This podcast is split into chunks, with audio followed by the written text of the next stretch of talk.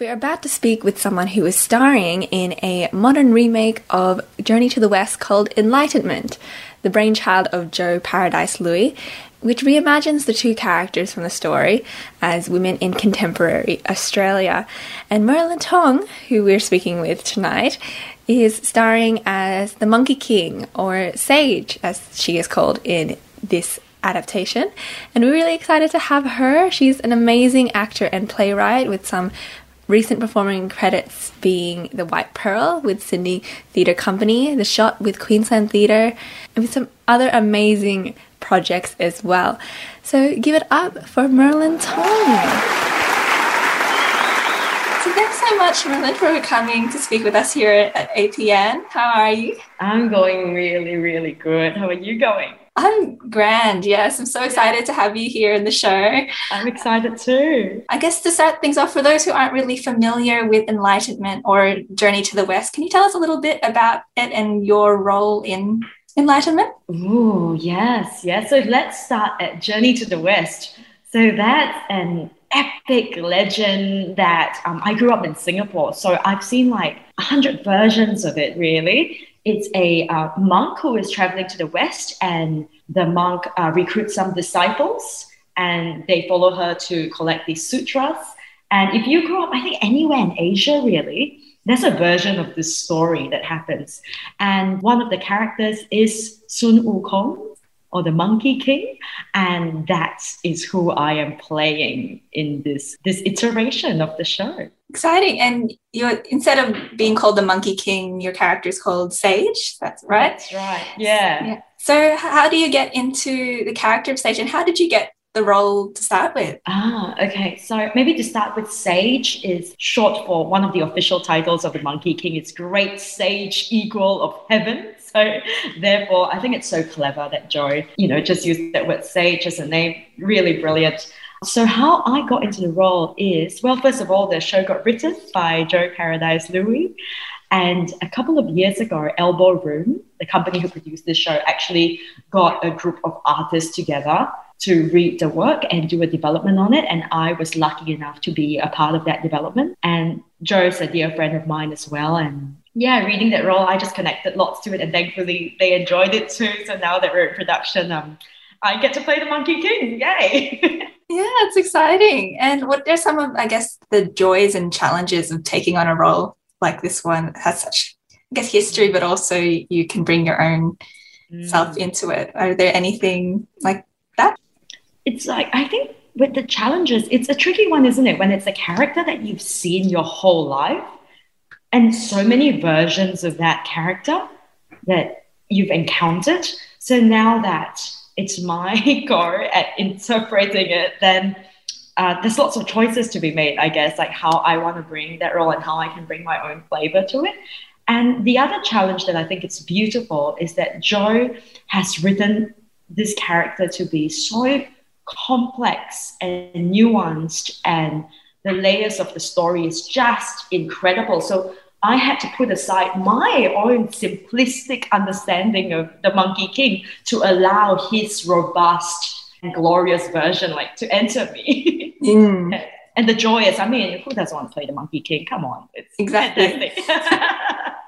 yeah. And do you find any similarities between who you are and Sage or the Monkey King? Is there anything that you feel you kind of already embody in a character like this? Mm, yeah, for sure, for sure. I think there's lots of elements of Sage that I can feel very much in my being. Like Sage talks a bit about poverty, and there was a moment in my life when I've gone through that, so I can access that part of it too. And class differences is discussed as well, and systemic problems that we have. I think it's so many people. I think on many different levels are going to relate to Sage. Mm-hmm. And what are some of the differences? You kind of touched on it a little bit about the complexities behind Sage, but are there other key differences between Sage and the Monkey King from the original source material? Yeah, for sure. I think I, I am in my body, so I am what I am. And I will embody the Monkey King in my way. So that naturally comes into it. And it's queer too. You know, I'm in love with a woman as well. So that's a very, um, you know, it's a variation from the versions that I've seen anyway. Mm. And I, I, really love it. I think it I think it deepens the story actually. And what do you think it is about Journey to the West that's sort of continued across time and still makes it such an important story to tell today? Yeah. You know that I, I don't want to give too much away. Yeah, of course. I don't want to give you spoilers, but I'll just say this. This show has a relationship to Journey to the West. it's, it's, a tricky one because it's, it's not um, exactly mm. that too. But the characters, if you know the characters, um, many of them are there, but there are many other layers as well. And sorry, what was the question again? I guess like why you think it should be told today? Why is it still an important story in the modern yeah. era, considering it's such an old story? Oh gosh, I tell you what, this version of the story is absolutely important to be told today. It touches on issues that are happening right now, right here in Melbourne, in Australia, across the world. You will see parallels of things that you've seen in the news, perhaps. And the beauty of it too, it's it's not prescriptive, so you will receive your version of it, but the issues that is presented is incredibly current. Mm. And what was it like working with, you know, Joe and the director and also your co-star, Alice, who plays, I guess in the original story would be, is it the prince? Is that the... yeah, so she, uh, Alice is, it's so tricky to Without spoiling anything, yeah. so, uh, Alice's character's name is Sid. Let's just mm. say that. They can pick what they want from it but it's a fun um, discovery to find out mm-hmm. what Alice represents through the show. And what has it been like sort of working with the cast and crew on this project? It's been um, absolutely incredible. This crew, this cast, all the creatives, everyone, it's been like the ultimate dream team coming together. It's been many years in the making to come to this moment. Everyone has such deep love and respect for each other and for the text.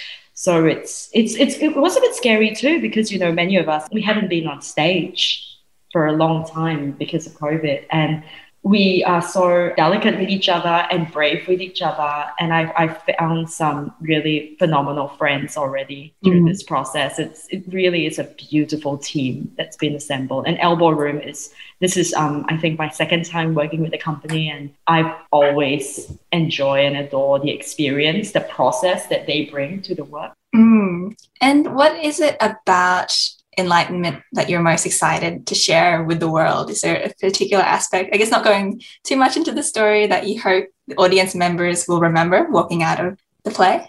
Um, what I really want to share, you know what? I really want to watch the show. Yeah. that, that I don't get to watch the show because it's, I, I guess the, uh, explosive creativity that is coming together is going to be really exciting. Like from the lights to the sounds to the projection to the costumes. Oh my gosh, the costumes and the acting, the sheer talent in the room. That cosmic explosion of all of it coming together on stage is, is what I'm so keen to share with audience members. I can't wait for them to see it. Yeah. And also, you mentioned a little bit how it's been such a long time since you've been back on the stage. Is there something that you realized you've missed so much about working in the performing arts? Is there something that you didn't think you would miss until it was kind of gone? For sure. Uh, one thing immediately came to mind is learning lines. Yeah. I just, I, I love it. I love the ritual of it. I never realized how much I loved it until recently. And the precision of getting it correct, you know, and then finding meaning and nuance in it, and the repetition of saying it as you're walking to work, saying it in the shower, dreaming about moments of those lines colliding and merging. Like, I, I've missed lines. mm. That's interesting because I guess a lot of people would find it as some of the hardest parts of being yeah. an actor is having to remember yeah. your lines. I thought that was the hardest part too. So I was re- it really surprised me that I missed it so much. yeah, and I guess that was sort of my last official question. But yeah. my last point is where can our listeners find you if they wanted to follow you and Enlightenment? We are playing in Melbourne at the Northcote Town Hall for the next two weeks. And then uh, in a month or so, we will be going to Perth as well. Yay! So that'll be really exciting. Yeah, can't wait.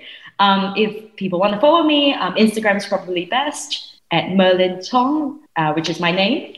And also follow Elbow Room. Everything is just at Elbow Room, I believe. Fantastic mm. company. So much great stuff. Wonderful. And the next song that we're going to play here at APN is a song that you recommended called 3001 A Space Disco by Astrophane. So, why did you choose this song, or why were you told to choose this song? Um, I consulted with Joe because he is the master of music, and uh, we he introduced this artist to me, and I think she is just phenomenal. And so, out of all the songs, he's like, "This one, this one has the vibe. This one has the vibe after." So, I hope our listeners get a, a sense of the vibe of the show from this song.